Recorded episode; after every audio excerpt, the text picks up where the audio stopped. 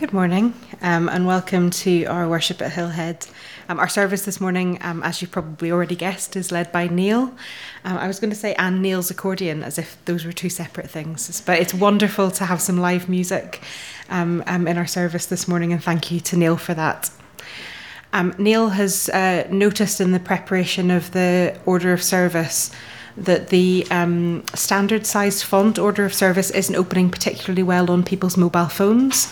So if you are using your mobile phone for the order of service this morning, we would recommend that you use the large print version, or alternatively, um, Neil's printed lots of extra copies, so you could have a paper version as a treat. Um, a wee reminder that our AGM and church meeting will take place next Sunday, the 10th of September. This will take place during our morning worship here in the hotel. Um, and as usual, will be a hybrid meeting. We're looking forward to welcoming Francis Bloomfield at that meeting to help us continuing our continue our discernment conversations. Um, thank you to folks who came along to our Zoom chats about having a midweek group um, this week. Um, it was lovely to um, get a chance to speak to folks about what um, kind of format they might want that to take. Um, it looks like, oh, thanks, Laura.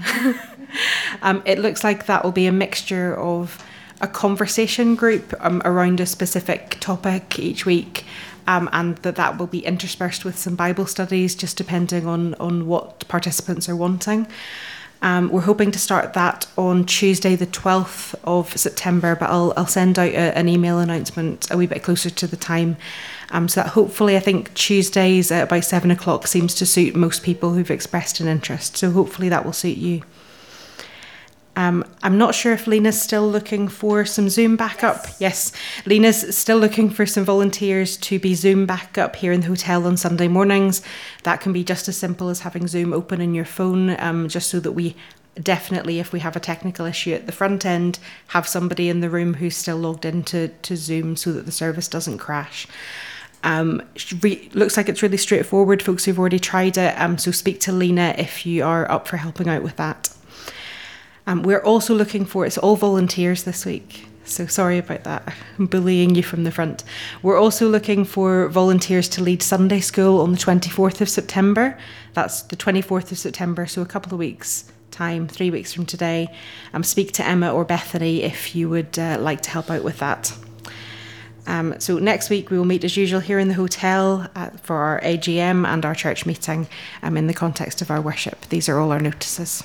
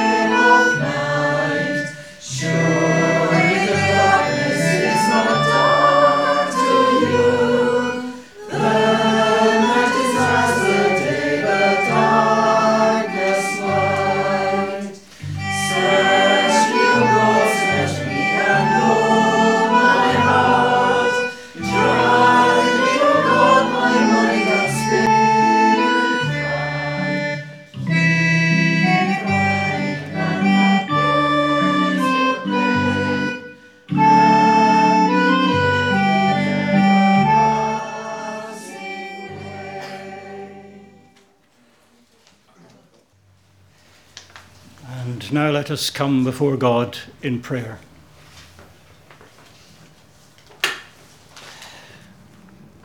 Lord, we thank you for this safe space here this morning,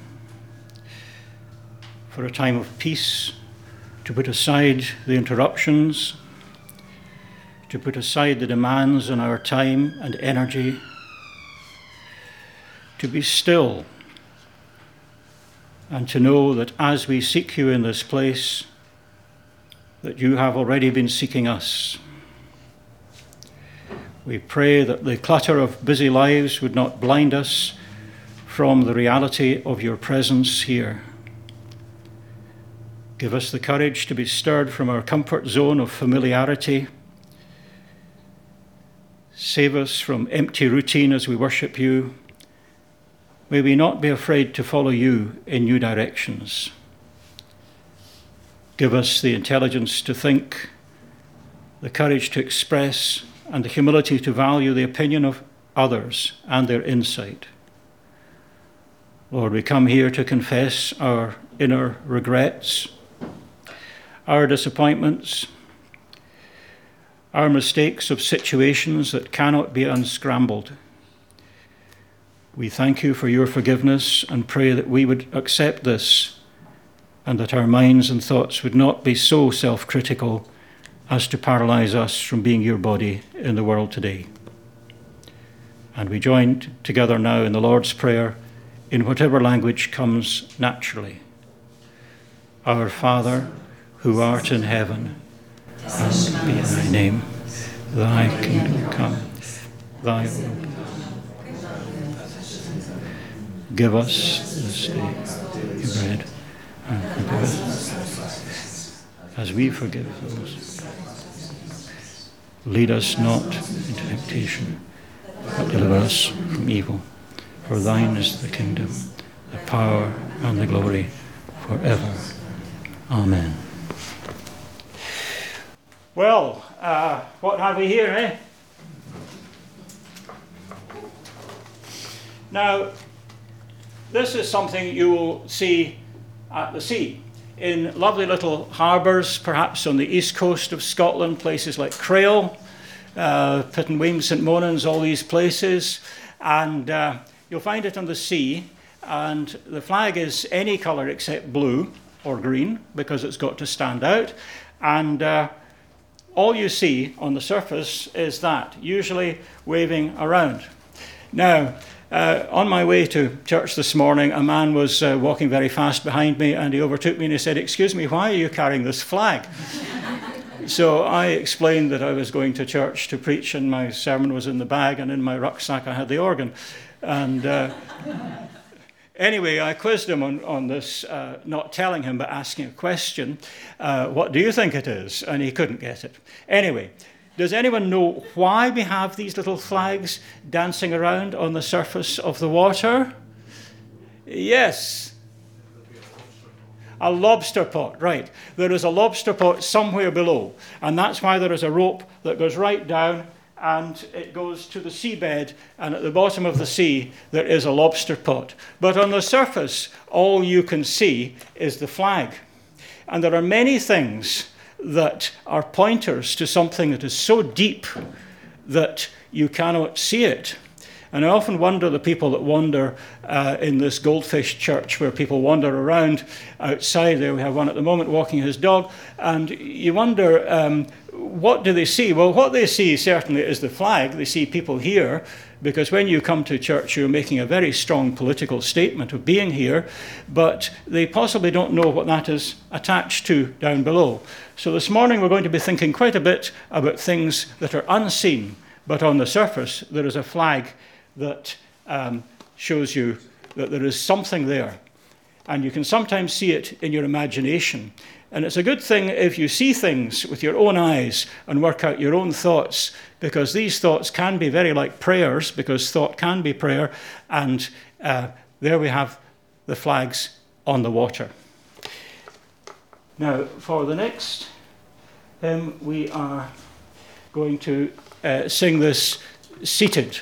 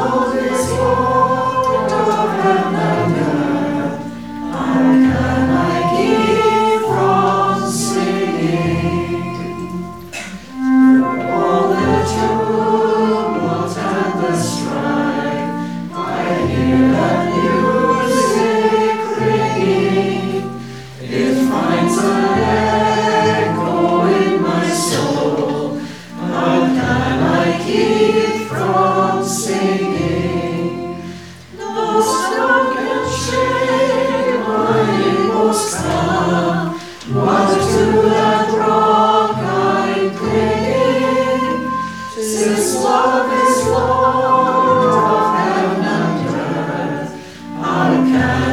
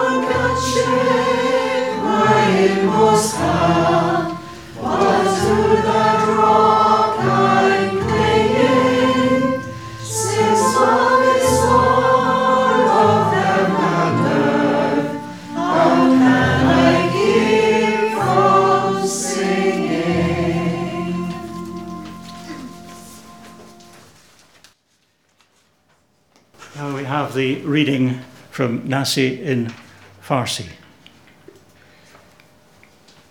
با شنیدن آن بسیاری از شاگردانش گفتند این تعلیم سختی است. چه کسی می‌تواند آن را بپذیرد؟ عیسی با آگاهی از اینکه شاگردانش از این موضوع غر می‌زنند به آنها گفت آیا این شما را آزار می‌دهد؟ پس اگر پسر را ببینید چه می شود؟ انسان به جایی که قبلا بود صعود می کند. And in English from uh, John's Gospel, chapter 6, reading from verse 60. Many of his disciples heard this and said, This is tough teaching, too hard to swallow. Jesus sensed that his disciples were having a hard time with this and said, does this throw you completely? What would happen if you saw the Son of Man ascending to where he came from? The Spirit can make life. Sheer muscle and willpower don't make anything happen. Every word I've spoken to you is Spirit word, so it is life making.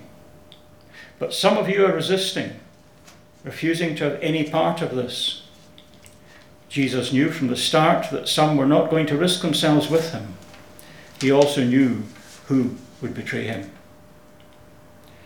He went on to say, This is why I told you earlier that no one is capable of coming to me on his own. You'll only get to me only as a gift from the Father. After this, a lot of his disciples left. They no longer wanted to be associated with him. Then he gave the twelve their chance. Do you also want to leave? Peter replied, Lord, to whom would we go? You have the words of real life, eternal life. We've already committed ourselves, confident that you are the Holy One of God. Mm-hmm.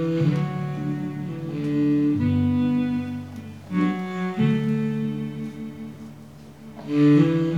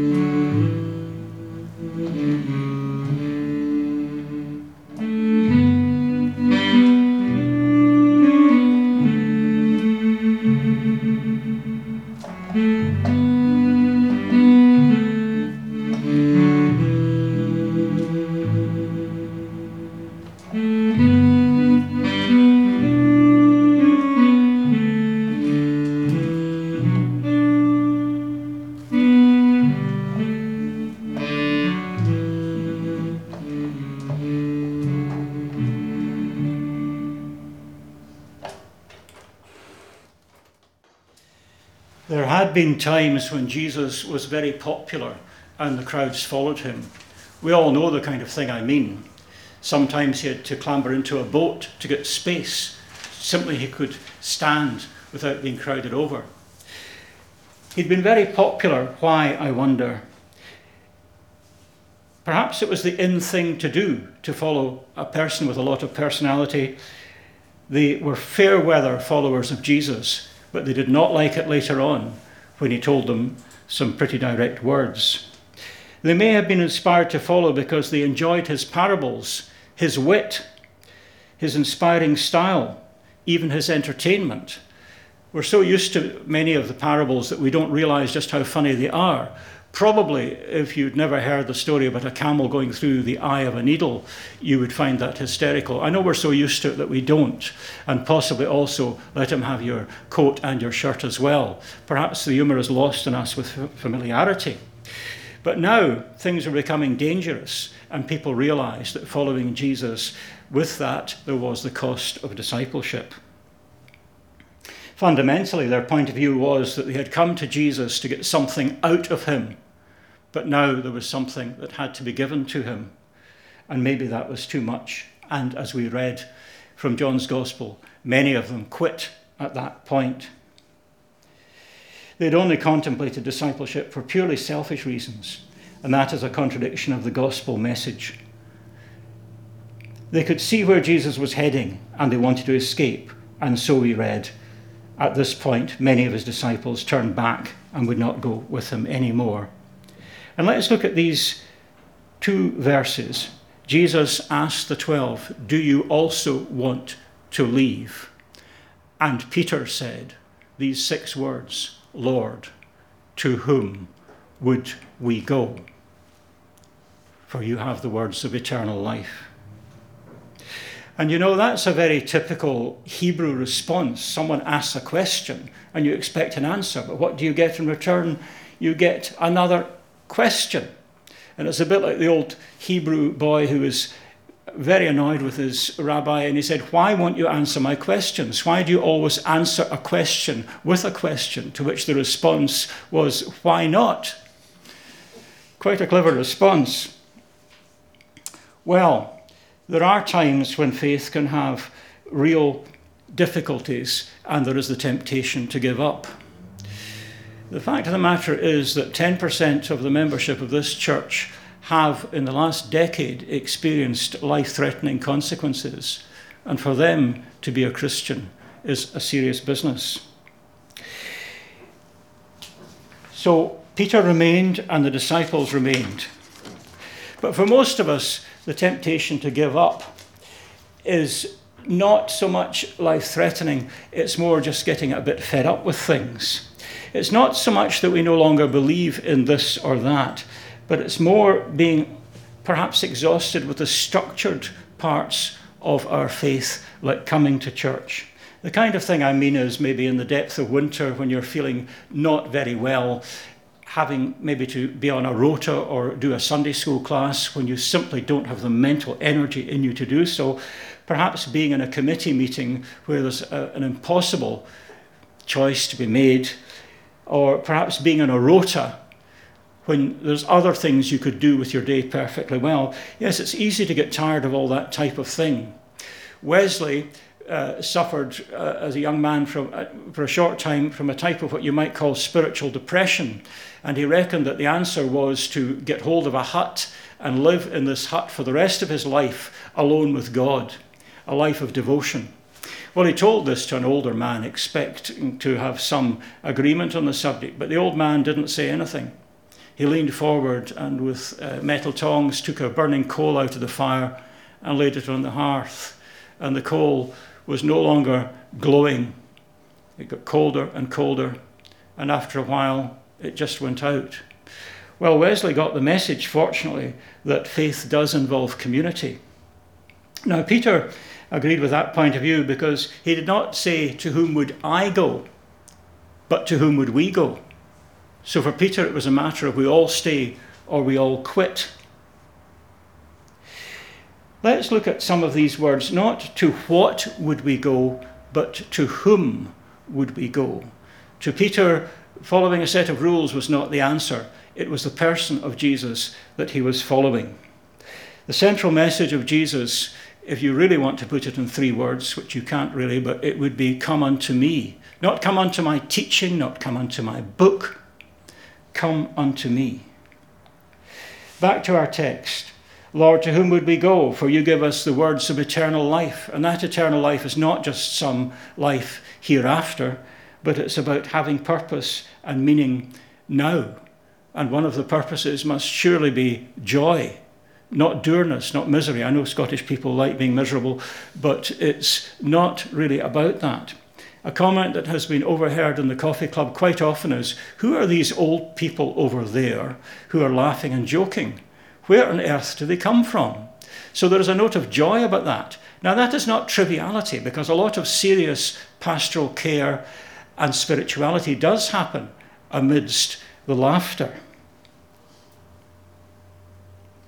But on a more serious note, some have faced corrupt and abuse, abusive distortions of the Christian message and find it very, very difficult to believe at all. And we have to understand that. And it's quite remarkable that people that I've known who've experienced that are still in the faith. Kind of thing I'm talking about is the extreme Sabbath.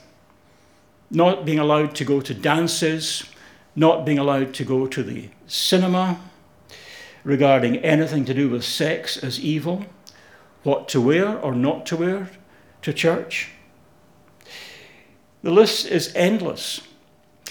Now, I speak here 84 years to the minute after an event which took place in Hillhead Baptist Church um, in 1939 on September the 3rd, halfway through the service, just as the sermon was beginning. Half an hour earlier, a man in the congregation had brought in a large radio. We used to call them a wireless. It would be a big old wooden radio. And below the pulpit, he'd plugged this thing in, he tuned it in, and he was listening all the time. Dr. Macbeth was in the pulpit, and the man gave him a signal like that. Dr. Macbeth said, Now we have to listen to an important announcement. We were all expecting an announcement before midday. The radio volume was turned up, and the familiar words that you've all heard many times before this is the BBC Home Service. We have a message from the King.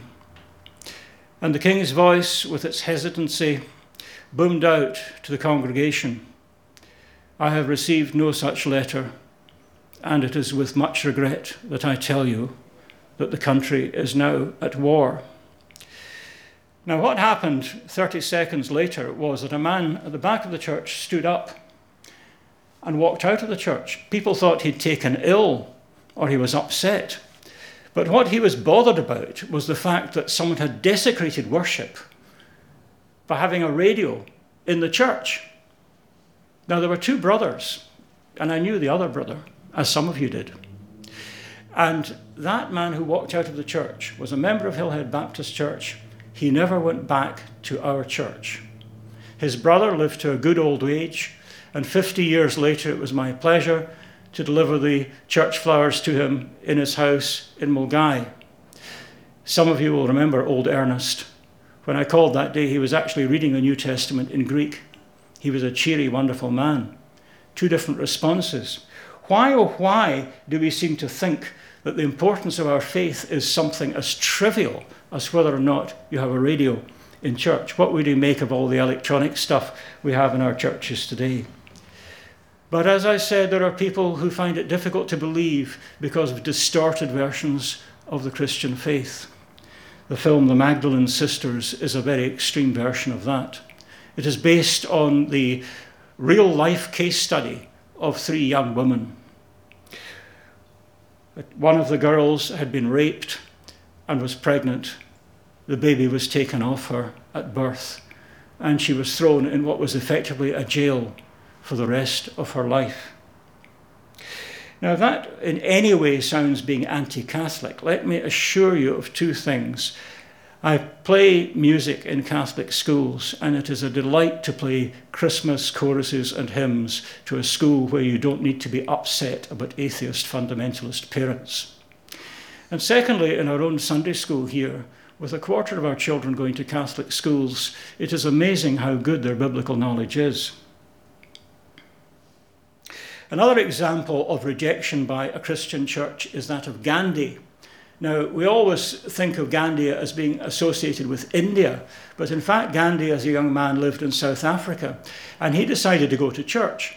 Well, he'd only got into the vestibule of the church when one of the deacons said to him, uh, Excuse me, sir, you're not welcome here. There's a church down the roads for the likes of you. Well, Gandhi there and then decided that he would never, ever enter a Christian church again. Can you imagine what might have happened the way history might have changed had he not been bounced from that church. And that is one of the things about the Christian faith that Jesus, by his own example, experienced all the exhausted, worn out, and rejected feelings in life. And in his case, yes, from the leaders of the faith community in which he lived. However, the fact of the matter is that some people have developed a stronger faith as a result of a personal crisis.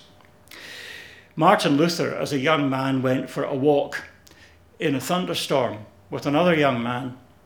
The other man was struck dead by a bolt of lightning. The effect that had on Martin Luther was very profound. You couldn't really put it into words, but something, somehow, that affected his entire outlook on life. and as a result of that, it affected um, the church in Europe enormously. in the Old Testament, Job found a deeper faith in God when the very lid of hell had been taken off. It was my great pleasure to be given a ticket to the André Rieu concert in the Hydro about two months ago.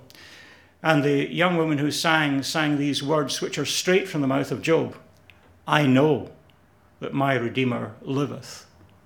Not sung or said by someone who's having a great day, but someone who is, as I said, experiencing the very lid of hell having been taken off. Time and time again within this congregation, I'm amazed at the amount of pastoral empathy that comes from people who've really been through the mill and who are listening and helping someone else who's going through the same crisis in life. That type of pastoral care is not the kind of thing you pick up from a textbook or intellectual reasoning.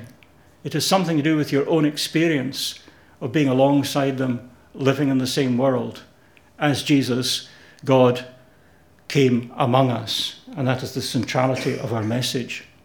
How many times have I heard midwives saying that their attitude to their patients was totally different after they themselves had given birth? So, what do we know about the personality of Peter? What do we know about him at all? Well, he was the brother of Andrew, and indeed it was Andrew who led Peter to Jesus. Now, Andrew is a Greek name, and that's interesting because it could well be that the parents of Peter and Andrew saw faith as a much more worldwide thing rather than being limited to their own community. We know that they valued cultures other than their own. We know that Peter was married, or at least had been, because he had a mother in law. We know that he was a fisherman, originally called Simon, sometimes known as Simon Peter. Jesus renamed him Peter, Peter meaning rock. And upon this rock I will build my church. The same word can mean petrified. The same word can even mean to peter out, to extinguish, to give up. Quite a few contradictions, and Peter was certainly full of all these contradictions. Peter had a gift of putting deep meaning into very simple words, often spoken impulsively, without thinking. Above all, he had that sincerity and simplicity of coming straight to the point. And all of that suggests that only Peter could come out with that very searching question Lord, to whom would we go? for you have the words of eternal life. To Peter, the simple fact was that there was just no one else to go to. Christianity is not a philosophy which we accept, it is not a theory to which we give allegiance. It is not something which is thought out, it is not something which is intellectually arrived at.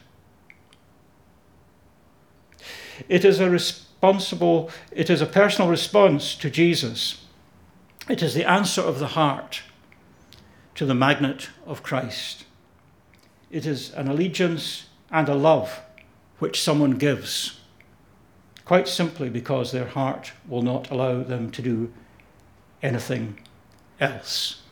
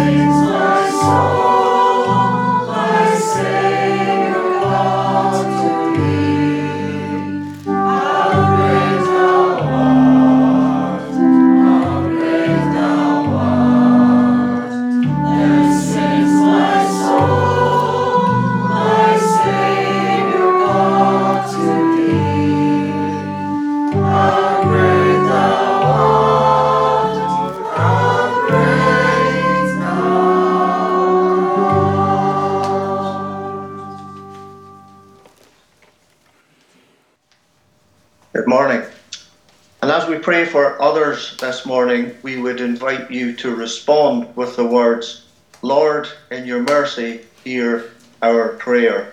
Valerie will lead this response, so when you hear a change of voice, this is your cue to, to come in and join in. That is apart from this first line where Valerie will lead off.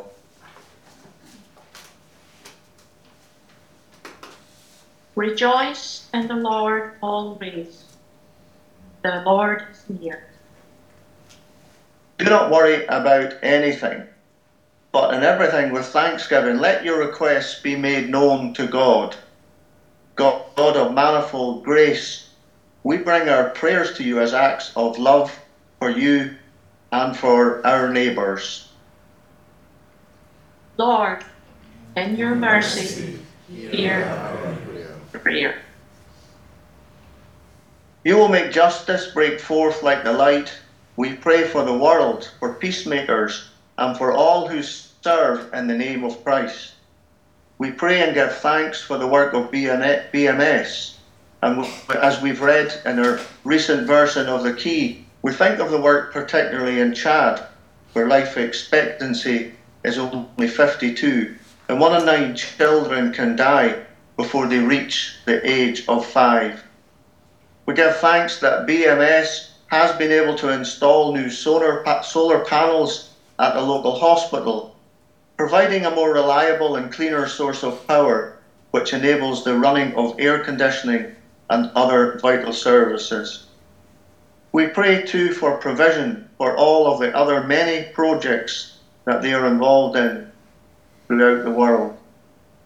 We pray regards to the many areas of difficulty in our world where war, famine, natural disasters, disease, hardships, persecution, and poverty can prevail in many places such as Ukraine, Syria, Afghanistan, Iran, Sudan, and more recently through the fires in places like Greece, Spain, and Hawaii, as well as those affected by Hurricane Idalia in Florida, among many, many other situations in our world. Lord, in your mercy, hear our prayer. As you supply strength for, for service, we pray for our community and for our friends and neighbours. We pray for all those returning or recently returned to schools, colleges, and universities.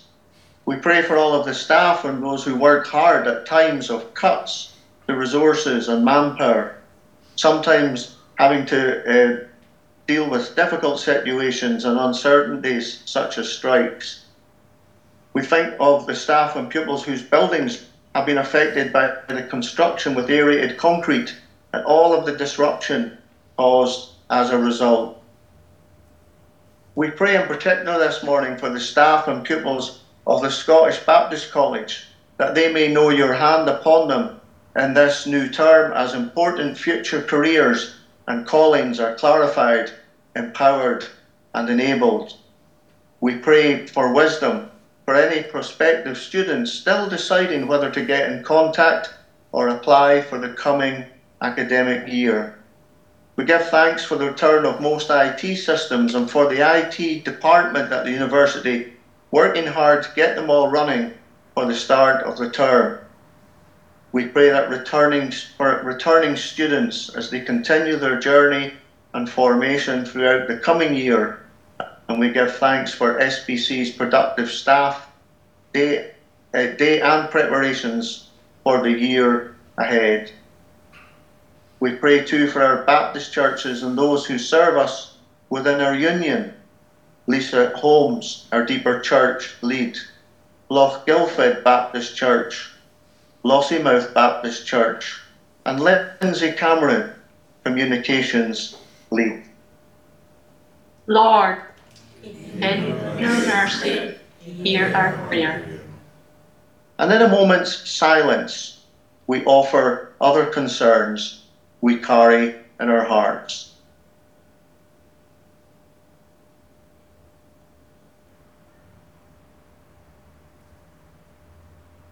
Lord, In your mercy, hear our prayer.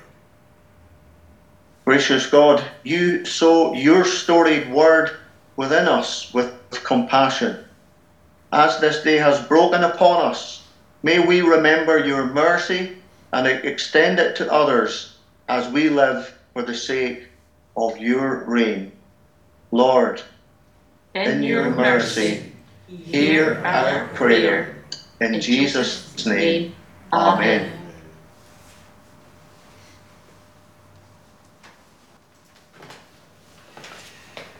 Back to the lovely East Coast fishing villages just for a moment. If you take a walk through the back streets, you will come across an external stair leading to the upper flat where a different family live. It seems to be so typical of these places. And that outside stair is the kind of stair that the disciples went up when they went to celebrate the Passover with Jesus, the Passover that became the Lord's Supper. So let us, in our imagination, go up that rickety outside stair to the Passover meal. Like the flags on the sea, these flags of the Passover were attached firmly to things that were far too deep to see, but which were part of the collective memory of the Jewish people going back hundreds of generations. There were several things on the table. There was unleavened bread, bread that was baked without a raising agent, without yeast, to symbolize the escape from Egypt when there was no time left to let the yeast bubbles make the bread rise. So it was more like wafers, possibly crunchy oat cake baked in a hurry. Then there was the roasted shank bone, symbolizing the blood of the Passover lamb that had been painted above the door lintel so the angel of death would not come into that house. There was an egg symbolizing new life. There was parsley with salt water to remind them of the tears of the Hebrew slaves. There were bitter herbs for the bitterness of slavery. There was a type of uh, fruit mincemeat, of apples, cinnamon, and nuts, which reminded them of the mortar used by the Hebrew slaves in the endless building projects of the pharaohs, such as the pyramids. There was Elijah's cup, which represents the eventual establishment of God's kingdom. And so the disciples shared that annual meal in the upper room, linked to their past, but now without any warning at all, experiencing an event which would be repeated throughout the following centuries, time and time again, all over the world, for countless generations. They were not acting, this was reality. And we are part of it, going back in our imagination to that meal when at the end of the meal, Jesus took the bread and wine. And so the end of that Passover became the beginning of the Lord's Supper. We are linked to our past, both the group memories of times long ago and our own conscious memories of those who have gone before us. The symbols are attached to something very deep that goes beyond words as we reflect on these last few days in the life of Jesus giving himself in love for us.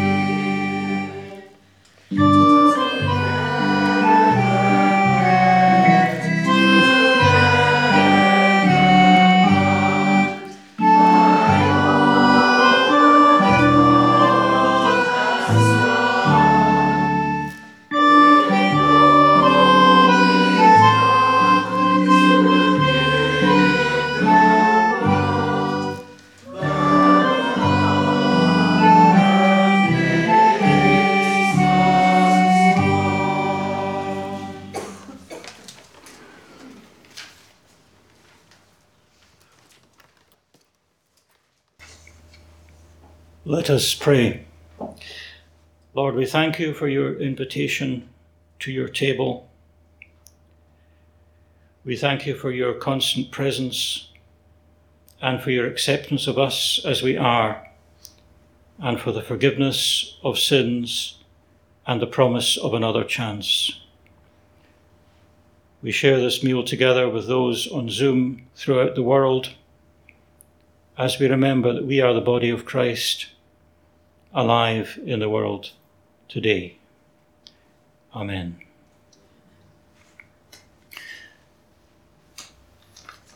And while they were eating, Jesus took bread and broke it.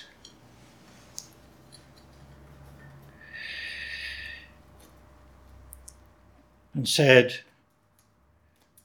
This is my body, which is broken for you. Then he took the cup, gave thanks, and offered it to them, saying, Drink from it, all of you.